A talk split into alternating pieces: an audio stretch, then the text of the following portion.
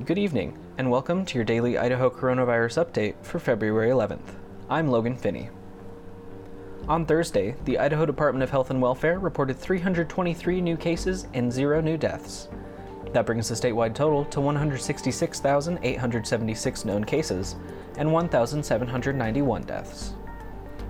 According to vaccine transparency data published yesterday, 66% of all vaccine doses in Idaho have been administered.